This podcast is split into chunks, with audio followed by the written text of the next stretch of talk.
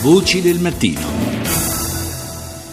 Saluto la nostra ospite che è il Ministro della Salute Beatrice Lorenzin. Buongiorno Ministro. Buongiorno, buongiorno a tutti. Grazie di essere qui con noi stamani a Voci del Mattino. Eh, tanti temi che vogliamo affrontare con lei. Noi ci eravamo lasciati qualche mese fa, eh, al termine del, del suo ultimo intervento, intervento in trasmissione, eh, dandoci appuntamento per fare un po' il tagliando, diciamo così, alla, a, alla legge, al decreto sulla appropriatezza delle eh, prescrizioni mediche. Eh, a distanza di mesi, eh, lei che bilancio si sente di fare? Beh, guardi, un bilancio oggi abbastanza positivo. Eh, diciamo che sono stati dei mesi complicati perché l'intenzione del legislatore e delle regioni, che era quello di eh, dare degli strumenti ai medici per applicare l'appropriatezza prescrittiva in modo eh, corretto, e cioè garantire tutti gli esami che erano diagnostici necessari e utili per il paziente,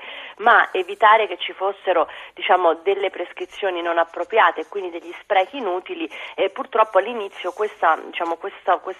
decreto ministeriale fatto in base al, al, provvedimento dell'accordo con le regioni non ha dato questi frutti. Quindi ci siamo riuniti con i medici e devo dire che sono estremamente soddisfatta del fatto che oggi siamo arrivati a un punto eh, di assoluta condivisione della, della norma con una circolare che prevede alcune cose. Quindi lo diciamo anche ai cittadini perché abbiamo mandato una circolare a tutti i medici italiani in modo tale che mh, ci fossero tutti i chiarimenti necessari per applicare bene la norma. La prima cosa è il famoso ricettario, quindi i medici, prescrittori, il, medici, il medico di medicina generale può segnare anche sulla ricetta rossa il, eh, le, la diagnostica che gli viene prevista dallo specialista, quindi non c'è un doppia, una doppia ricetta o un doppio ticket, lo abbiamo esplicitato molto bene. La, ehm, in seconda battuta abbiamo fornito dei chiarimenti insieme alle società scientifiche e ai medici sulla famosa lista, abbiamo ribadito il fatto che è il medico che decide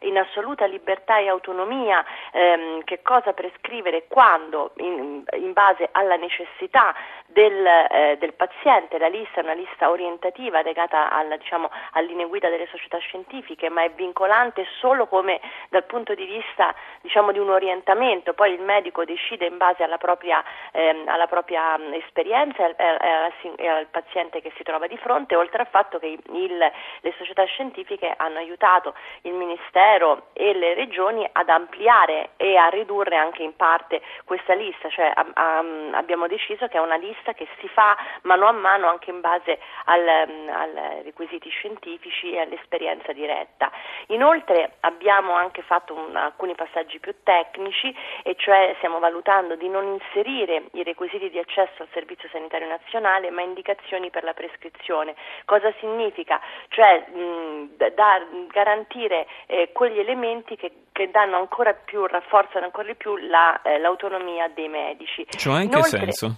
Nel senso che eh,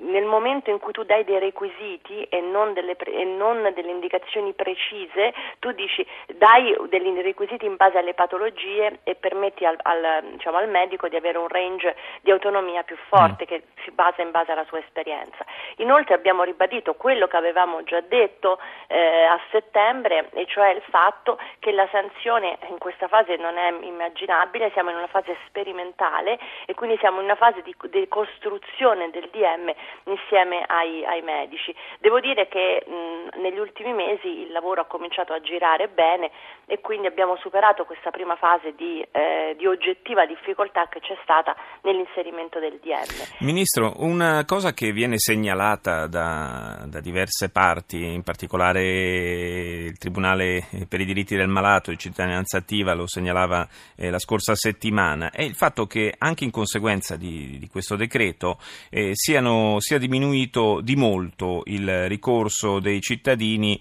a esami diciamo, preventivi, a quella, a quella, medicina di prevenzione che in realtà eh, ha tanta importanza per i cittadini.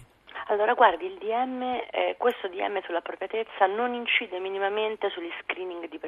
preventivi, cioè sono due cose completamente diverse. Anzi, noi abbiamo appena eh, approvato il Piano Nazionale di Prevenzione che è finanziato con un accordo Stato-Regione che prevede anche proprio degli screening, eh, non, non, diciamo obbligatori, ma che, incen- che, incentiviamo alcuni screening con anche la medicina di, di iniziativa, cioè la chiamata diretta de- delle persone a determinate età e secondo il genere eh, di appartenenza per determinati screening. Pensiamo alla mammografia, pensiamo al papillomavirus, pensiamo al, agli esami per il tumore della prostata o, la, o la tum- il tumore del retto del colon, agli esami diciamo, per fare i check-up eh, andrologici o ginecologici, a quelli dello stato diciamo, di salute e del benessere nelle varie fasi della, della vita. E quello che invece eh, è successo e succede è che eh, c'è, c'è, stato sicuramente un impatto eh, per quello che riguarda eh, la compartecipazione della spesa, cioè i cosiddetti ticket, sì. in base alla norma del 2011 che fissava un, eh, diciamo, un tetto di 10 euro per la specialistica nazionale e, ehm, e lasciando ovviamente qua, cioè, tutta l'autonomia delle regioni in base alla fissazione di questi parametri. E per i non esenti parliamo, ovviamente gli esenti non, non pagano nulla. Che cosa è accaduto nella crisi economica? In alcune regioni d'Italia eh, anche la competizione del privato ha portato che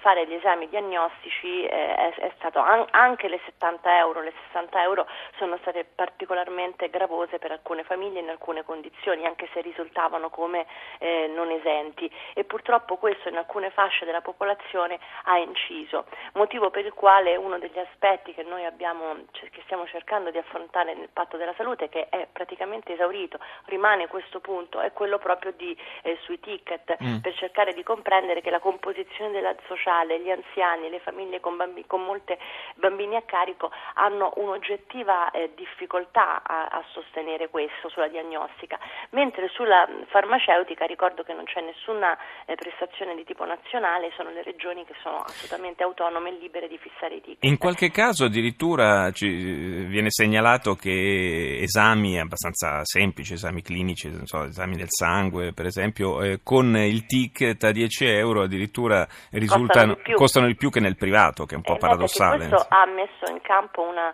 una, diciamo, una competizione molto forte e quindi eh, ci sono degli esami che per i laboratori privati, ai, ai, laboratori privati costano di meno rispetto ai laboratori pubblici e, e, e su questo poi dovremmo aprire un, tutto un file sulla, sull'organizzazione eh, della, della, sanità, eh, ma questa è, una, è un'altra materia. Ma invece per quanto riguarda i ticket sicuramente c'è stato un impatto nella fase di crisi anche per la, l'enorme differenziazione tra regioni e purtroppo purtroppo eh, quello che noi constatiamo è che nelle regioni dove ci sono più difficoltà, in realtà ci sono più difficoltà anche in questo.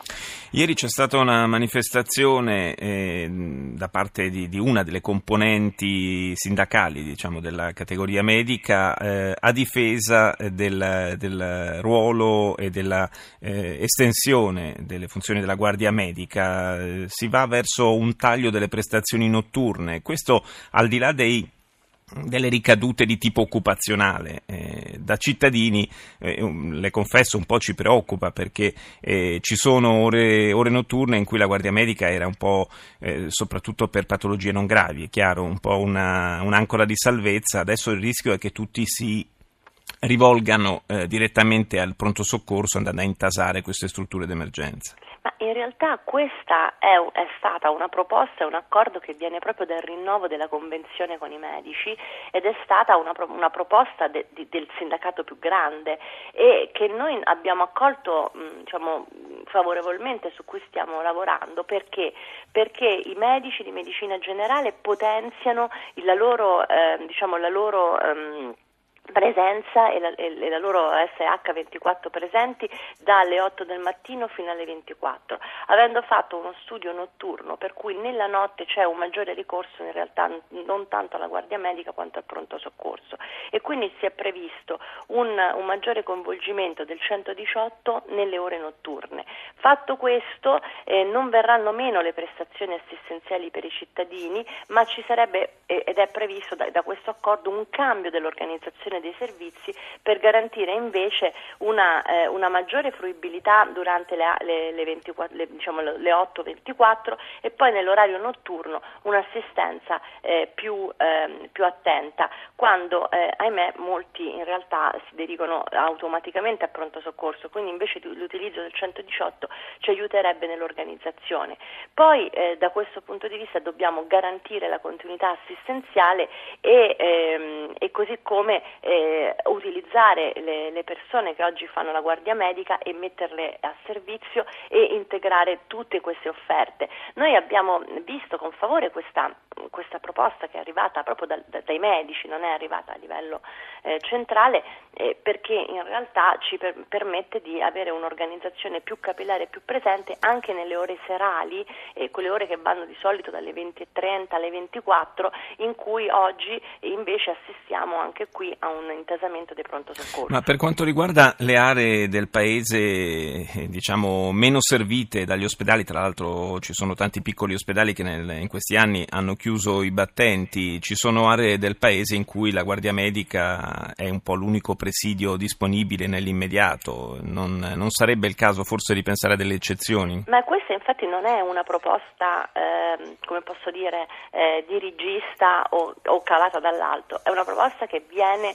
dal confronto con le associazioni e come le dicevo ci sono ovviamente tutta una serie di ambiti che vanno eh, specificati per garantire l'integrazione dell'assistenza. Ed è evidente che in quei territori in cui eh, non c'è eh, presente la, la struttura eh, ospedaliera col pronto soccorso ma si ricorre al 118 con, attraverso anche l'elicottero o pensiamo alle zone montane, pensiamo, è ovvio che lì eh, dobbiamo mantenere dei presidi territoriali più forti. Grazie. Questo riguarda tutte le, le, anche il giorno, non solo la notte. Grazie, grazie al Ministro della Salute Beatrice Lorenzin per essere stata nostra ospite oggi a Voci del Mattino. Noi siamo vicini alla chiusura, la linea ora va al GR1 condotto da Luana Cremasco. Ci sentiamo domani come sempre intorno alle 6.07.